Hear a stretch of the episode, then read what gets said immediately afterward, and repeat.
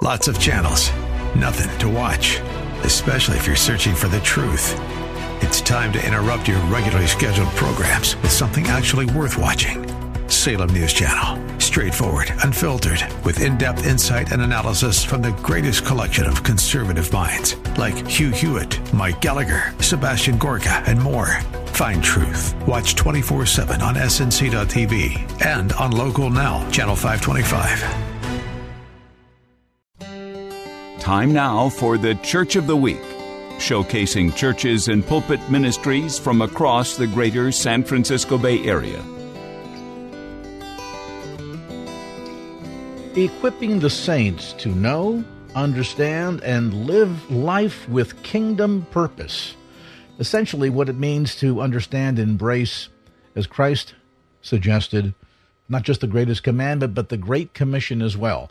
That is at the heart of the ministry of our guest today and Cedars Church of Newark. We're pleased to have join us today the senior pastor of Cedars Church, Tim Ruiz. Pastor Tim, welcome. Thank you. Uh, first, I'm just curious.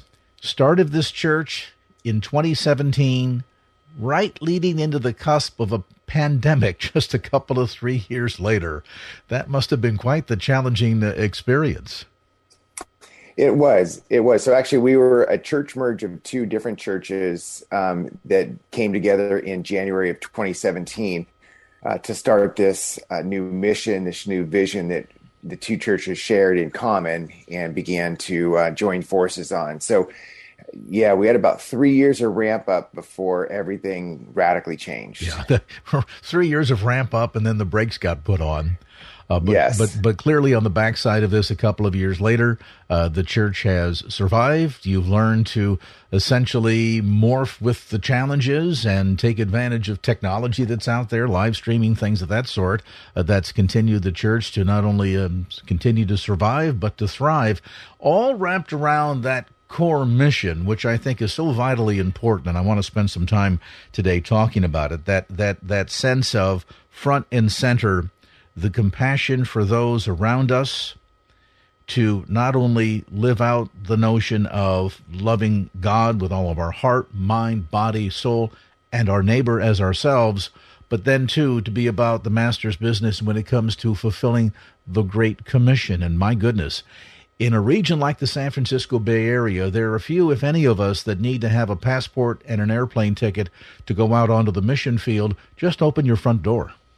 That is correct. And actually, in the, the Newark Fremont area, I think we have even a bigger mix. I know in Fremont, which is the neighboring city for us, outside of, I believe, Afghanistan, uh, is the largest um, Afghan population. So we we have a tremendous influx um, of people from Afghan and all around the world. But um, yeah, it is a unique mix, especially in that part of the Bay Area. Your background educationally, you have an MA in specialized ministry missions from Western Theological Seminary. Eh, was that intentional, and and has that really helped to equip you in terms of of pouring into your people? Truth and encouragement and essentially motivation to be out in the Bay Area in this mission field?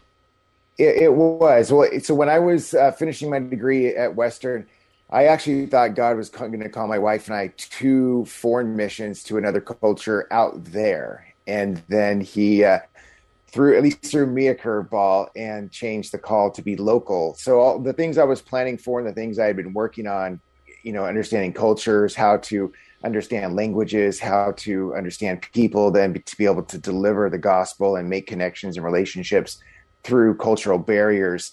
Those things haven't been wasted by any means because we get to use them every day here. But the initial idea or call was to go out there, and he said, "Well, out there is just outside your front door." Yeah, and and ultimately, then that understanding of some of the cultural differences and challenges that were presented in articulating the gospel uh, really has helped to equip you to do just that. As you point out, I don't know that there's any place in the country, perhaps no place else on the planet, that is quite as diverse as the San Francisco Bay Area is.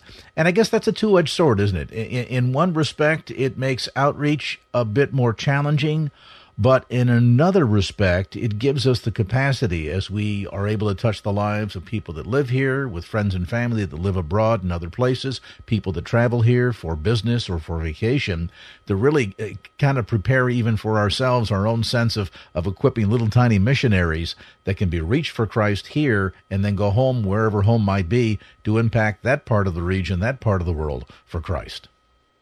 Correct. Correct. And we know that even in the Bay Area, it seems that, you know, people come and go so frequently. You know, sometimes we may only have a people, you know, people for about two or three years to build into and establish relationships with before they're on to the next thing, which often means moving back out of the area, or like you said, going back home. Maybe they're in the Bay Area for schooling um, at some of the universities we have here and such. So it, it is a it is a brief opportunity in some regards for that segment of the population to equip them, to love them, to give them the gospel message, and trust that their next step along um, the way is going to continue that. In some ways, it's no different than raising a child. I mean, they live with you for a period of time. You train up that child. You teach them the word. You educate them. You essentially prepare them for life. They leave the nest. They go to build a life of their own and uh, this sense of the sacrality of life in the San Francisco Bay Area. I think the, the most recent study shows on average something like five year average of home ownership before somebody moves on, uh, generally an opportunity somewhere else. And so they're here for a season and gone again. But wow, what an amazing opportunity for the church here in the Bay Area to get a chance to reach out and to touch so many lives with hope and the good news of the gospel. True, true. And uh, just hearing you say those statistics is funny. I, so I guess I bucked the trend, or I uh, probably like in school I lowered the curve. But uh, so we've been in our in our house for 27 years, uh, and then before that, um, before I got married, I was in the house to my parents for since uh, what 68 to 92, whatever math that is. Um, so um, my roots are in the Bay Area, born and raised. Um, mostly the South Bay, and so um, yeah. But but I have seen I have seen the trends very different from what I grew up in, from what I experienced, and so it is it is a bit of a challenge. But I like to always um, mention to to our congregation and keep before them. They always use the metaphor of a coin. So one coin can say, "Oh, it's tough because you know we start to get to know them and then they leave, whatever that means."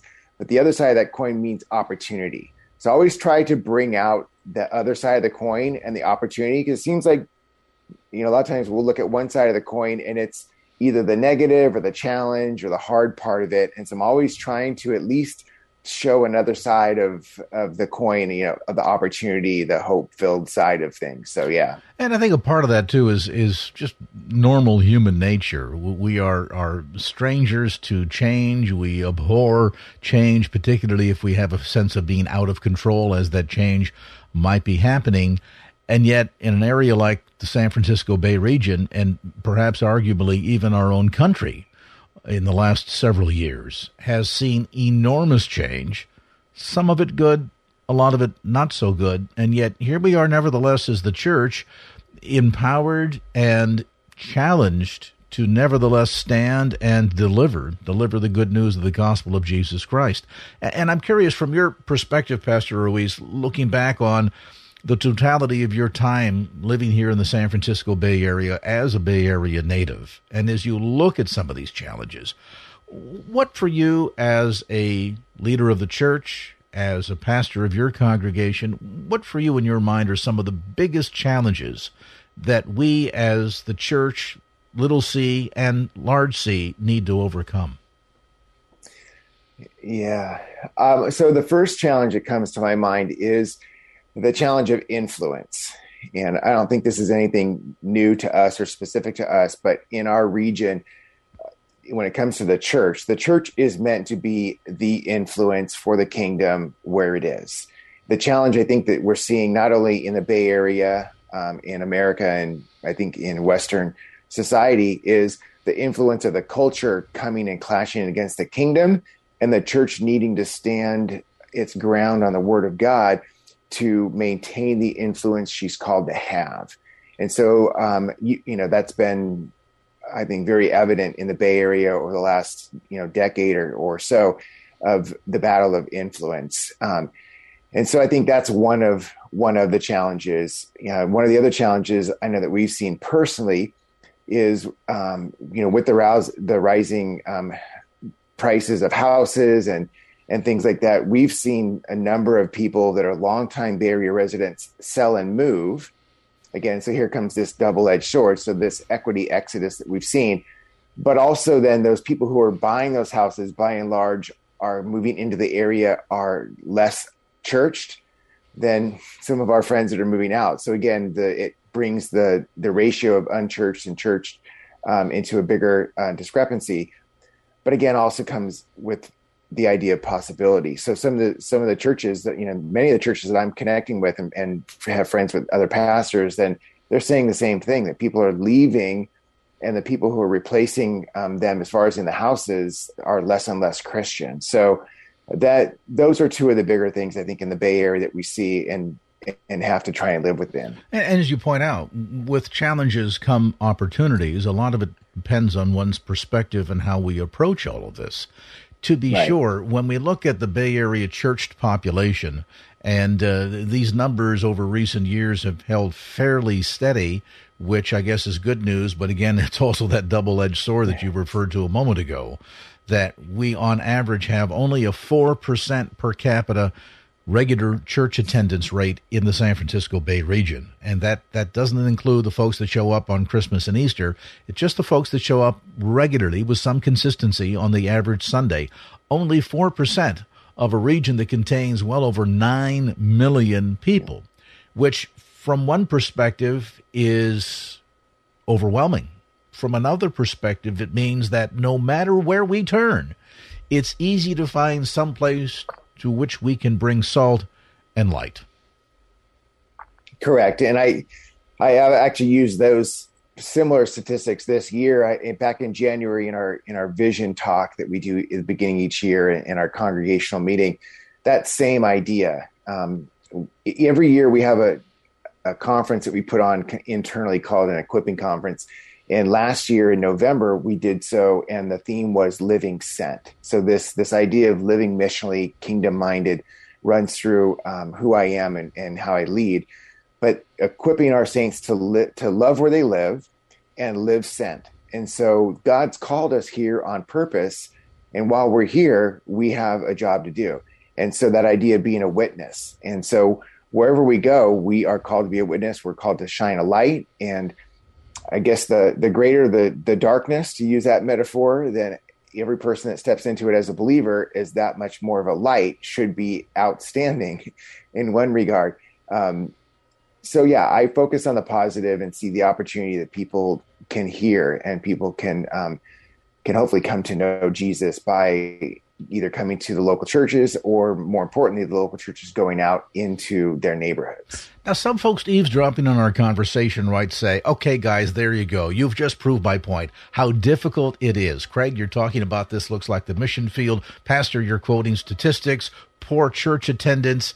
This is a huge challenge. And and and so therefore you know is it any wonder we're in the shape that we're in because it's so incredibly difficult? But i have to wonder is it really? I mean, in a sense, when we talk about sinners in need of a savior, no matter what your makeup, your family background, your uh, language, the part of the world that you come from, we're all sinners in need of a savior.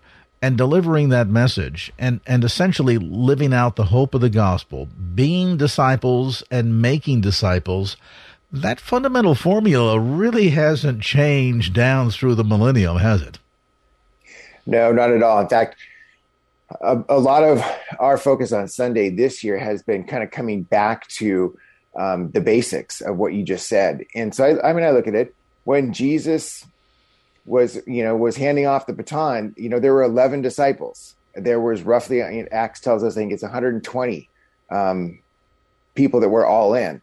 So that's a pretty small number for a pretty big region. So I see that as hope. It's the same Holy Spirit that filled them to be witnesses, is the same Holy Spirit that's alive and active today to fill us.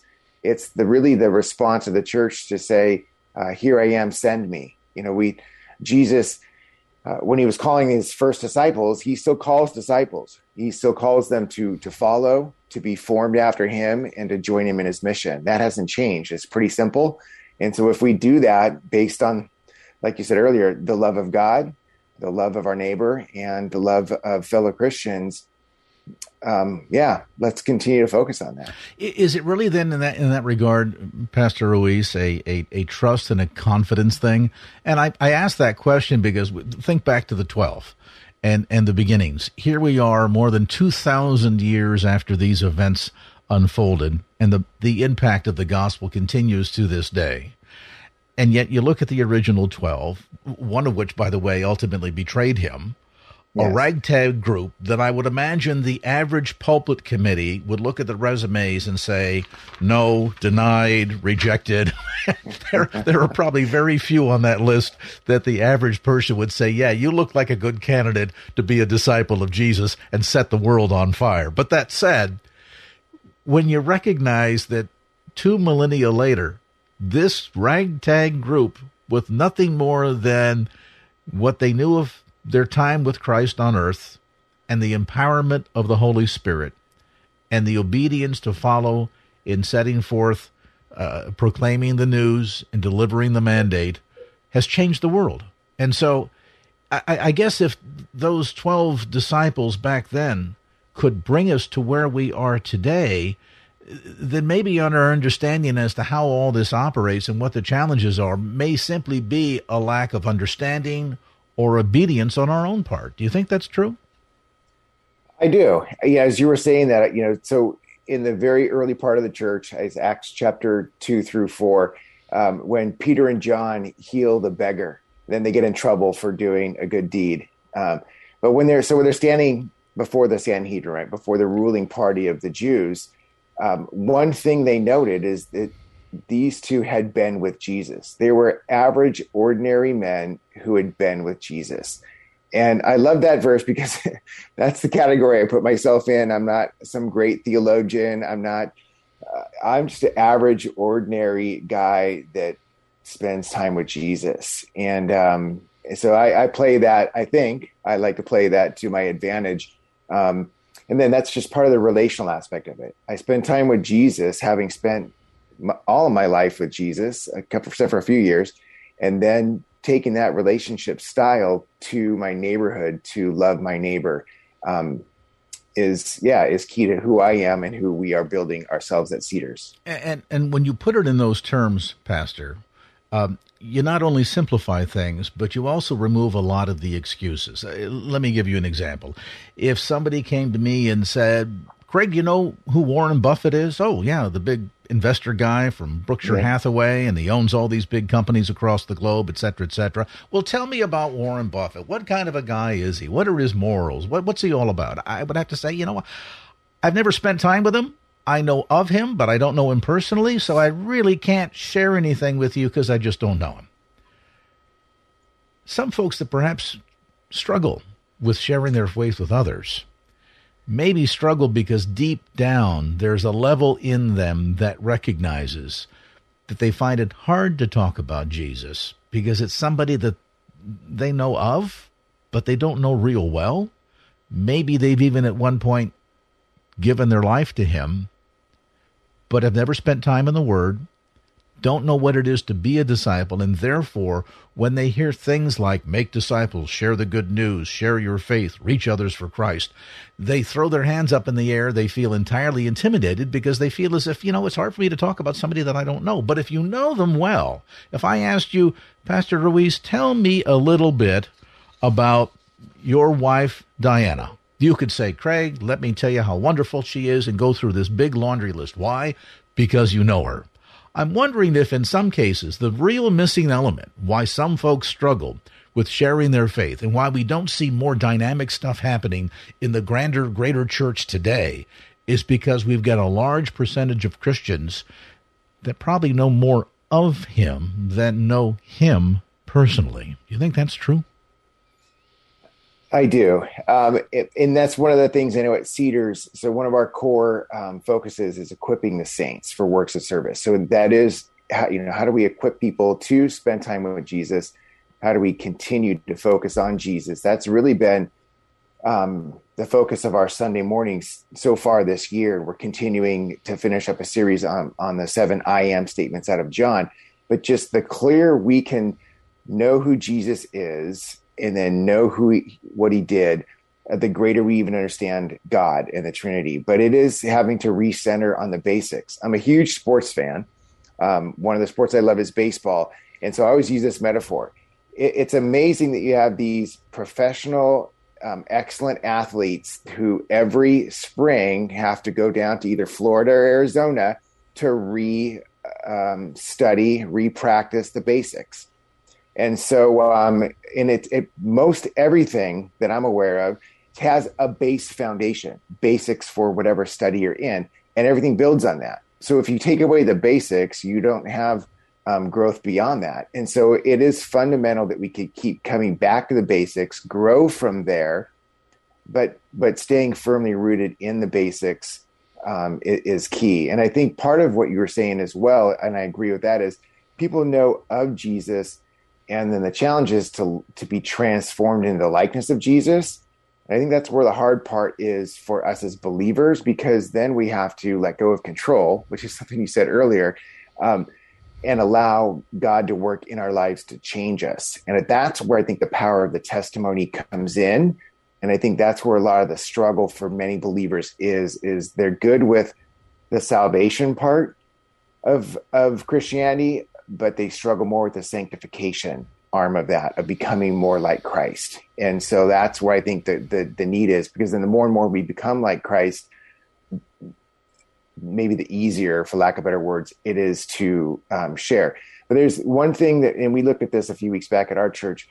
Um, the idea of of faith and doubt being hand in hand, and I go back to uh, Matthew 28 when the eleven went out to meet with him before they received the great commission.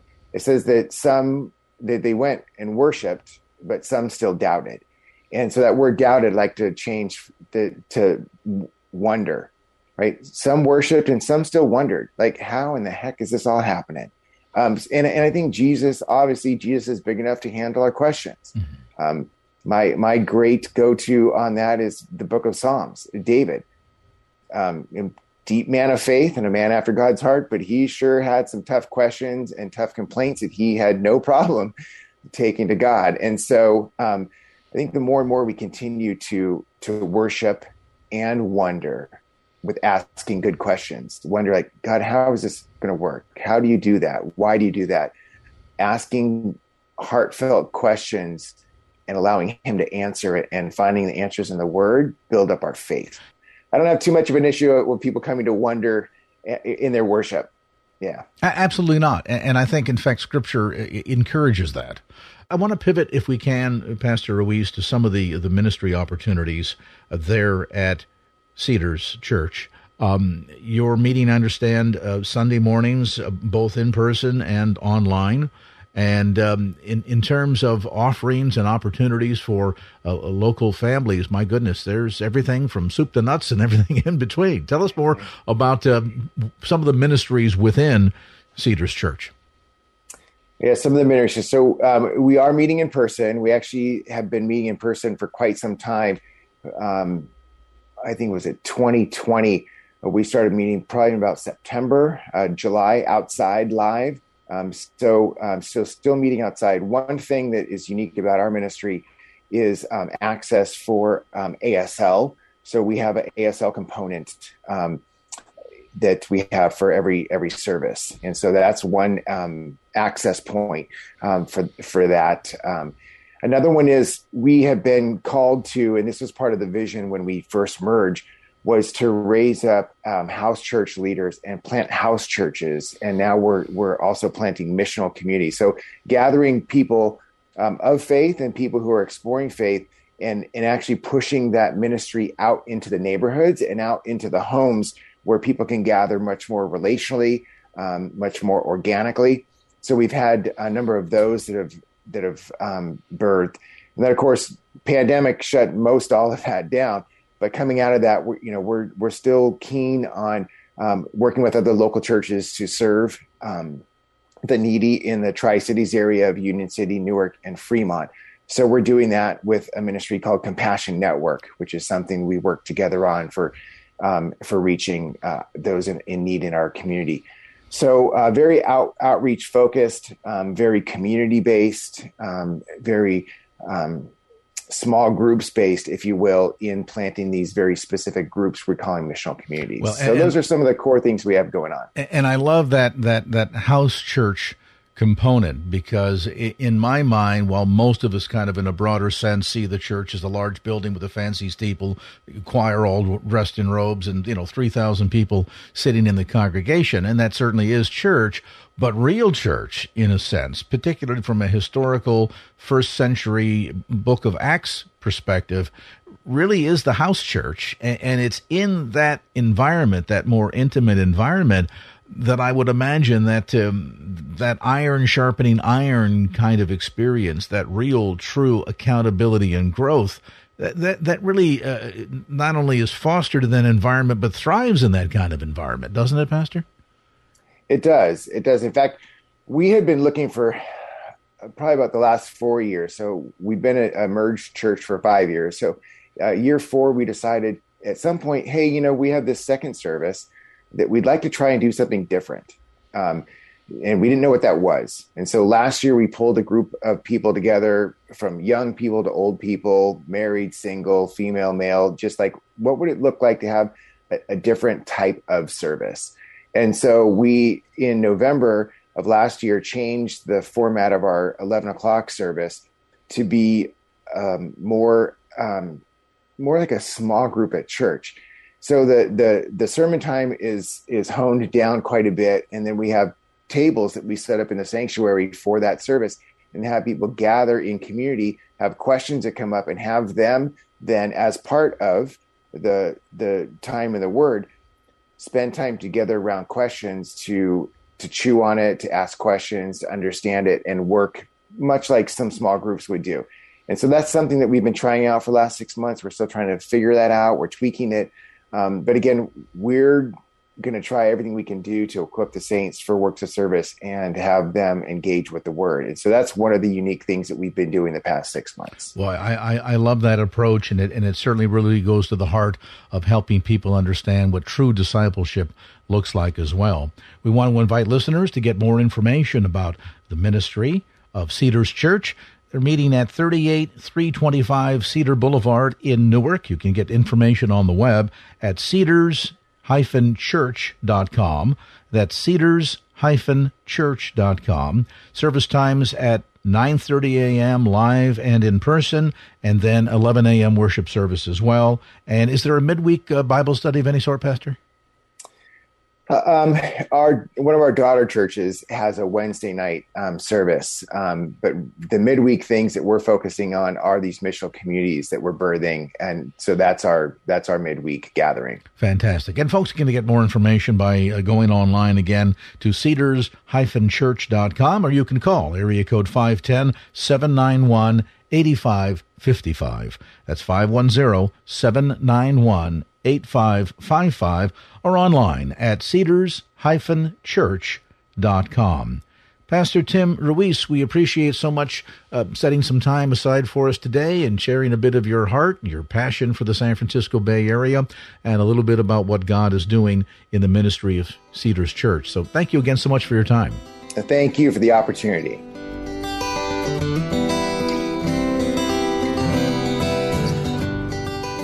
We're moving into a new sermon series um, called Follow Me or Follow, which really, to follow Jesus, really does require that we lay everything down to truly follow after Him. And this idea, I've been, I've been thinking about this for the last six months, and so we're coming to this for, for three weeks. It's going to be anchored on a, a, a verse, a key verse that I'm sure most of us know fairly well. If you spent any time in Sunday school as a kid, um, I'm sure you memorized it. Um, but this idea of follow me, follow me. These words of Jesus, this invitation to follow him, isn't anything new. I mean, if we go back, uh, biblically thinking, back to the very call of Abraham to become a nation, God said, Leave your home and your family and go to a place that you do not know, but I will show you.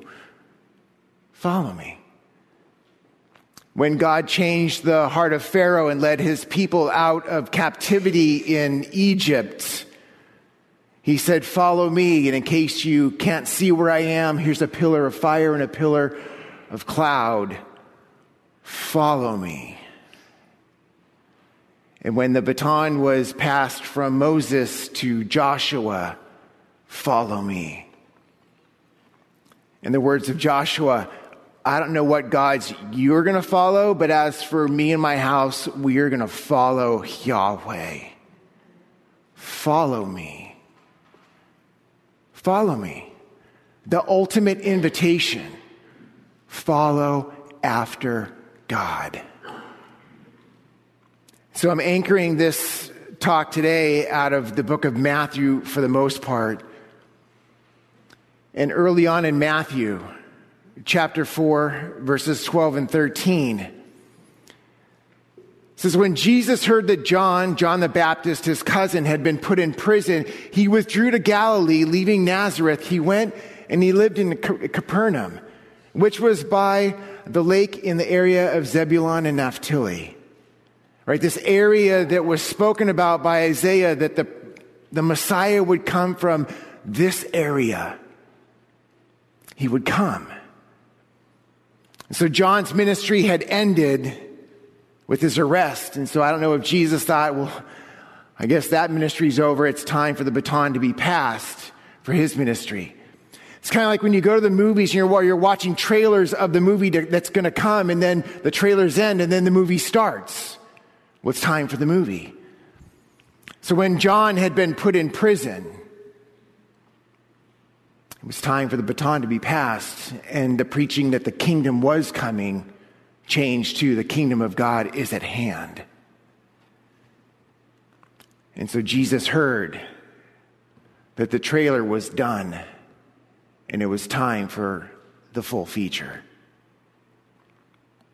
And so he came fulfilling the prophecies. then a couple verses later in verse 17, from that time on, Jesus began to preach, Repent, for the kingdom of heaven has come near. It was no more uh, a preview that the kingdom's going to come, the Messiah is going to come, the kingdom's going to come, the Messiah is going to come. Repent. It was repent for the kingdom of God is here. It went from the one who would prepare the way to the one who is the way. And so Jesus comes preaching the message of the kingdom repent, change, turn away from, change wholeheartedly, and go in a different direction. Go in the direction I will lead you. This kingdom that the Israelites were waiting for was coming, and the king was here and the king was bringing his kingdom. Follow me. And so Jesus was, was walking beside the Sea of Galilee one day and he saw two brothers, Simon Peter and his, his brother Andrew. And they were casting nets into the lake because they were fishermen. What else do fishermen do? Come. Follow me, Jesus said, and I will make you fishers of men.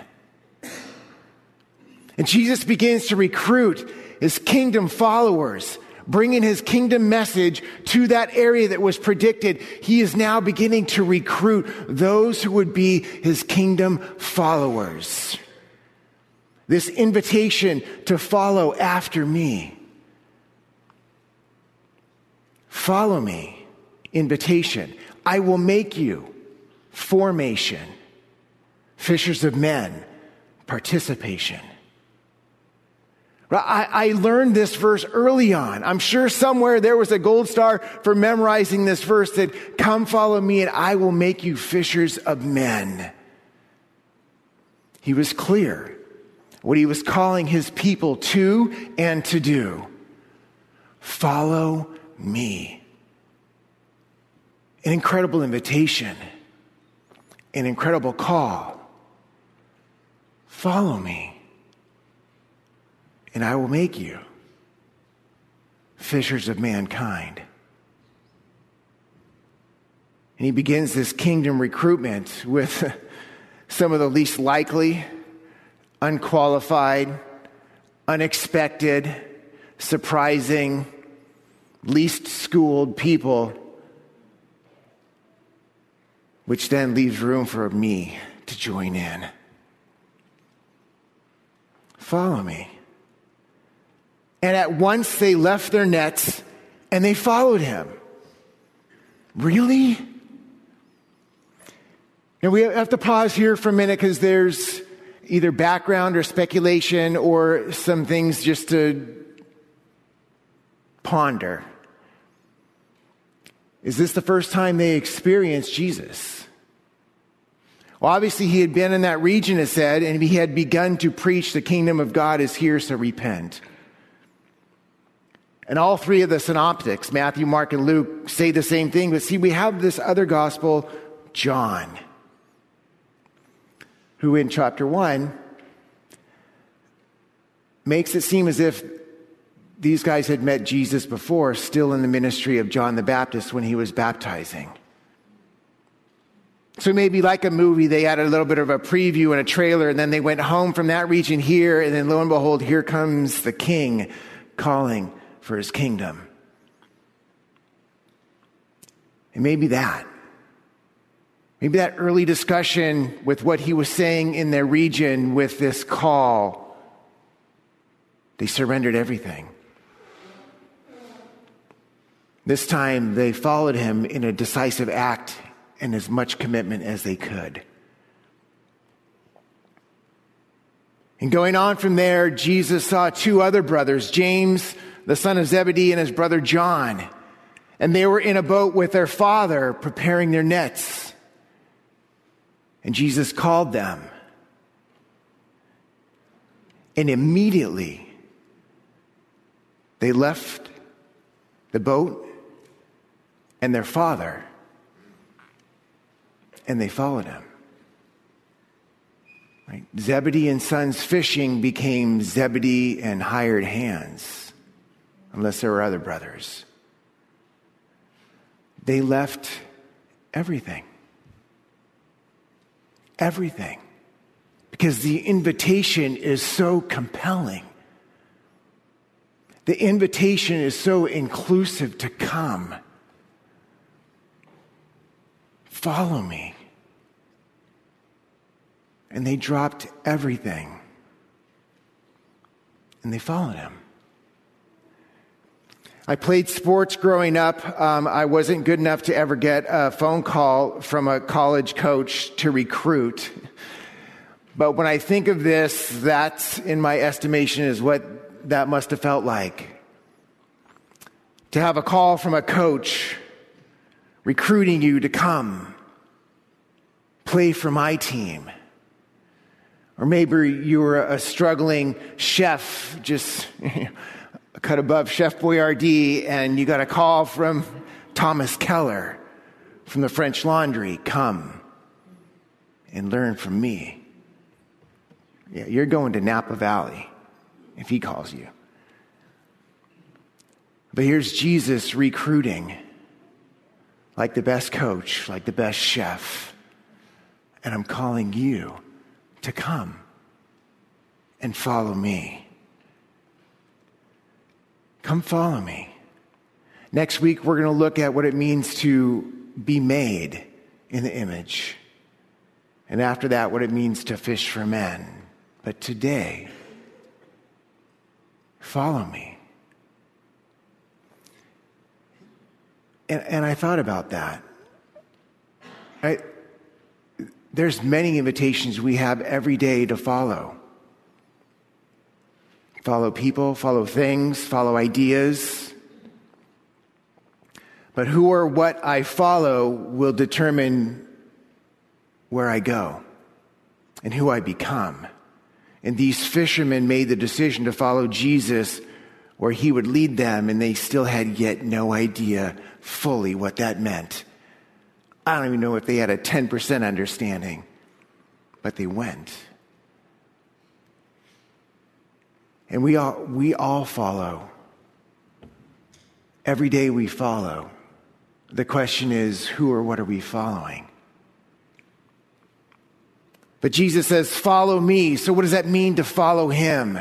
What was this invitation to or for? So, join him as a disciple. It's this invitation. It was spoken with authority. It was alive and life giving. It was movement. It was experiential. It was to participate and not to spectate.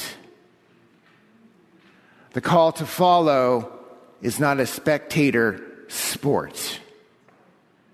I don't know if nobody has ever, has ever told you that before, but if I'm the first one, I'm so sorry for whoever else didn't tell you that following Jesus meant you follow.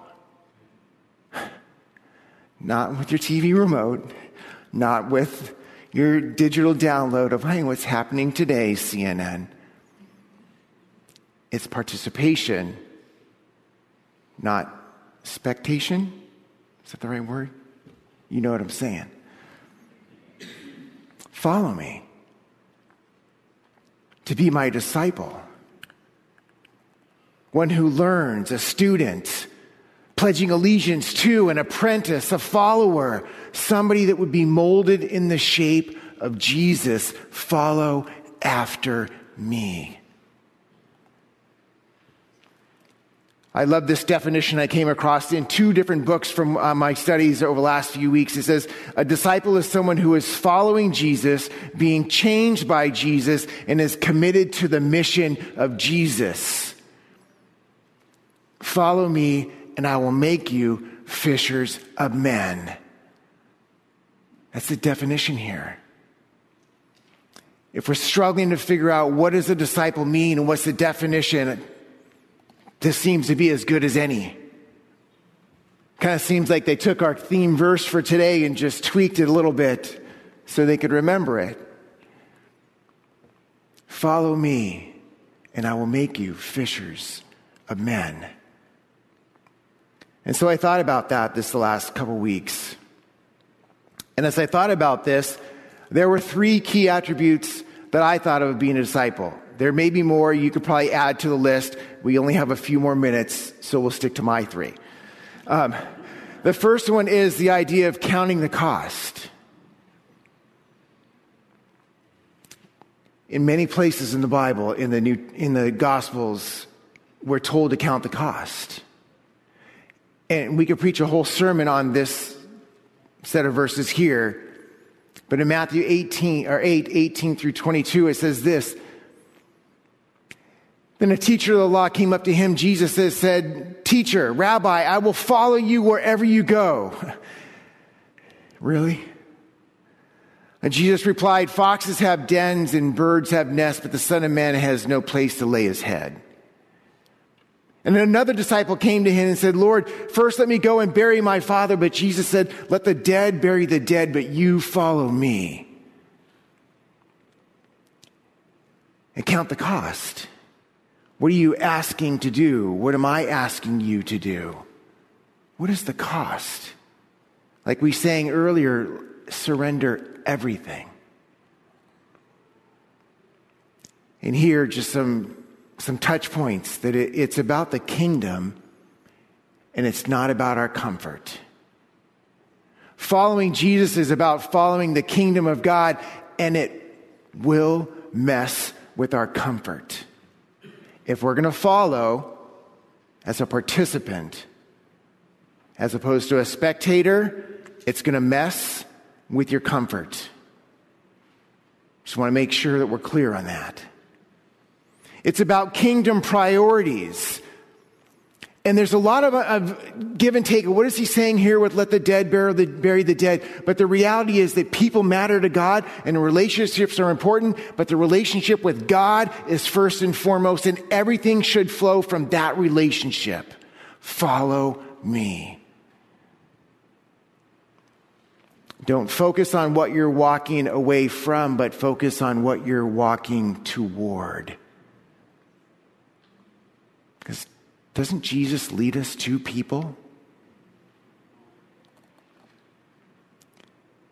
In Luke, in chapter 14 of Luke, he talks about counting the cost.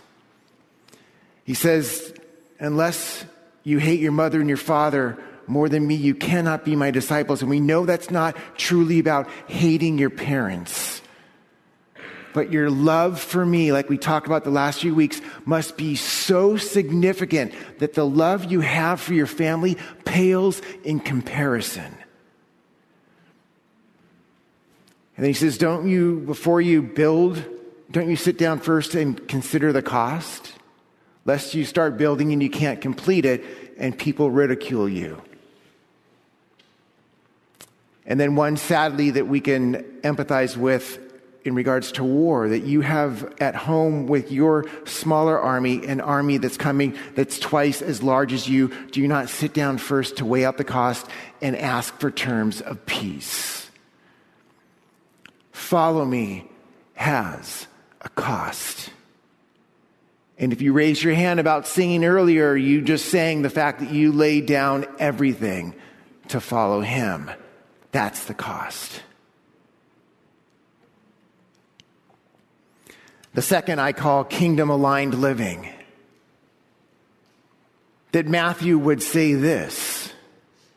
Then Jesus said to his disciples, Whoever wants to be my disciple must deny themselves, take up their cross, and follow me. For whoever wants to save their life will lose it, but whoever loses their life for me will find it. And I wonder sometimes, do we struggle with why life still doesn't seem to have the meaning we expect it to have? And I wonder, have we truly laid down our life to follow Him for a life that is never ending?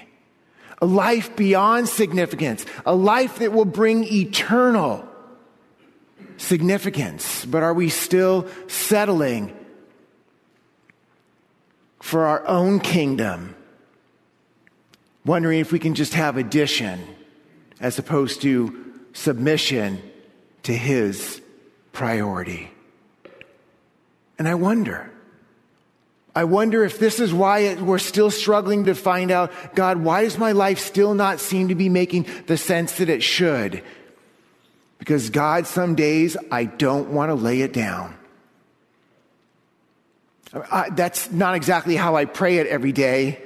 Uh, usually at the end, it's like, God, I'm sorry, but your mercy is rich and greatly appreciated. Thank you for tomorrow. Let me help me to do it better tomorrow.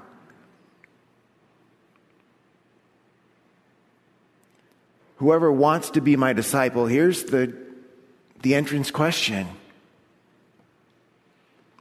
or the requirement. I have to put my priorities down and take his up.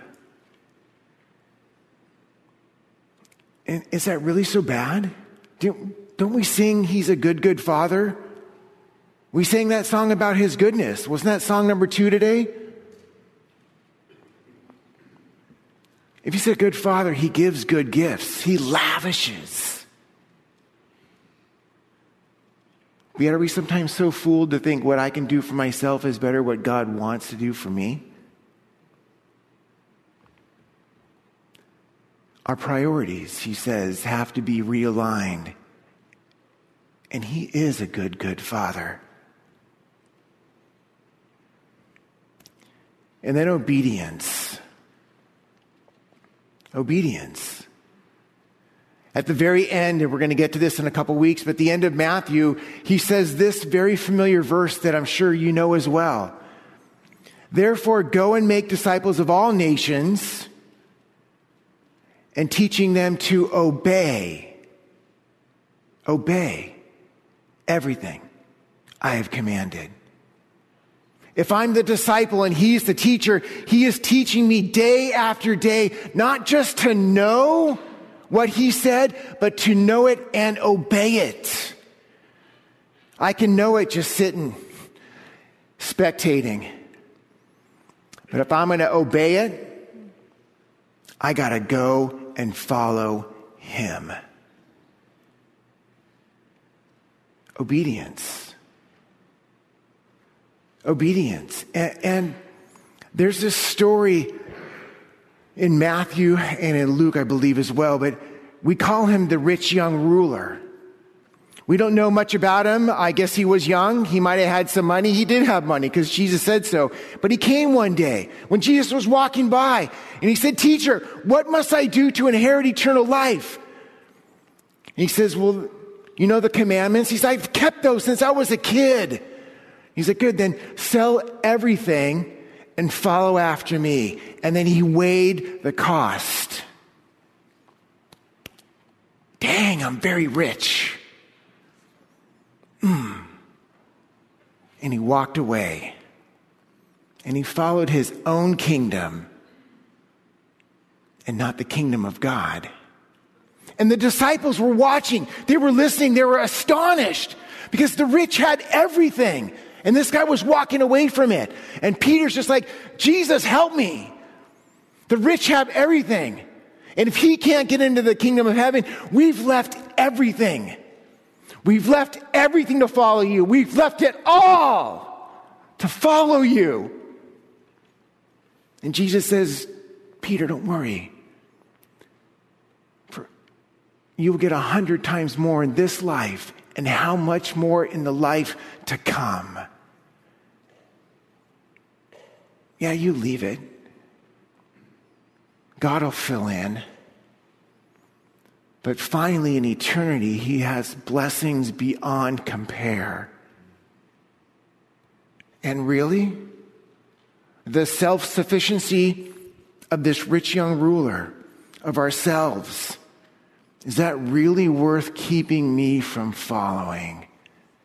Because my kingdom is better than your kingdom? It says, obey. Obey everything I've taught you. You see, right after this chapter four, there's chapter five, right? I can, I can do math. In chapter five, do you know there's a sermon there? Anybody know what that sermon's called? Sermon on the Mount. And so he gathered his disciples, the class. Come listen about the character of the kingdom and its principles. And he teaches. At the very end, he gives this incredible, incredible application. He says, There were two guys who built. They all heard the instruction, they all heard the words. One builder decided to build on sand. And when the storms came and judgment came and things came, because he built on the sand, when the storms came, his house was utterly ruined. But there was another builder who heard the same words, but put them into practice. He was like one who built his house upon the rock. So when the same storms of life come to all of us, that house stood Probably battered some because we've all taken a few to the chin, but it stood because he heard the words and he built, because he believed, because he obeyed, because he followed the plan of the Master.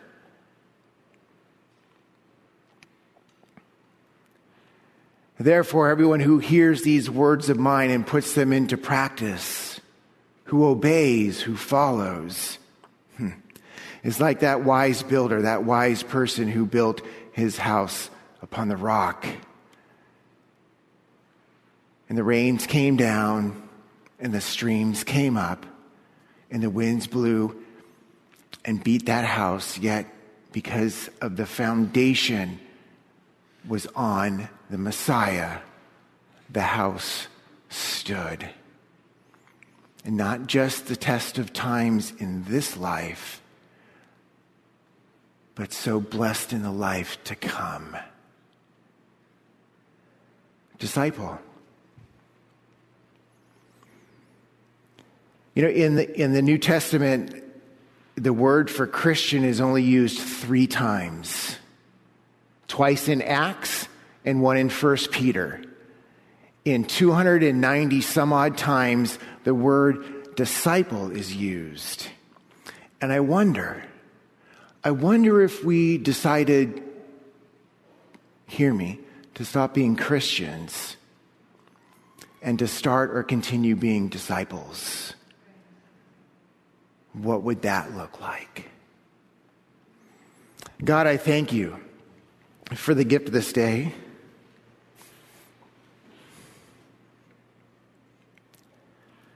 God, I thank you for these words you preached to my heart. That my friends here could hear our conversation. God, it is a challenge. It is difficult. There is a cost. I do have my own priorities. And sometimes I like to just sit on the sidelines. But you know that. You see me and you hear my confessions and you challenge me. But God, you woo me. Like we talked about in the last series, that, that your call is called with love because you have loved us with an everlasting love and you draw us. You call us, you invite us to follow you with your ever loving kindness. That even when we make mistakes, you fix it. Like any master apprentice relationship, yeah, there's difficult lessons, but you, you do so in love. But God, your invitation, your invitation to follow you is incredible. You waited all of eternity for the moment we heard that call.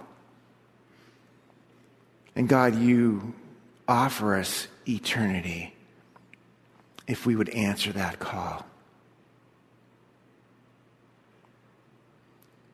Lord, help us to take these words today in your scripture, to wrestle with those things, to be bolstered by your truth, so that we can follow you.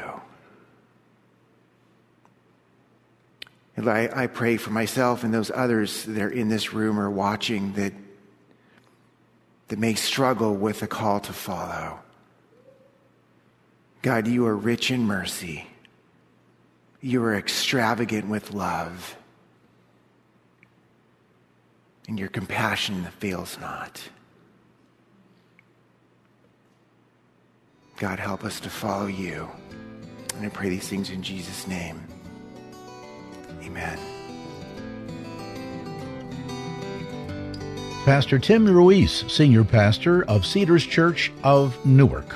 They're meeting at 38325 Cedar Boulevard in Newark. Service times at 9:30 a.m. live and in person and then 11 a.m. worship service as well. You can get information on the web at cedars-church.com or you can call area code 510 791 8555. That's 510 791 8555.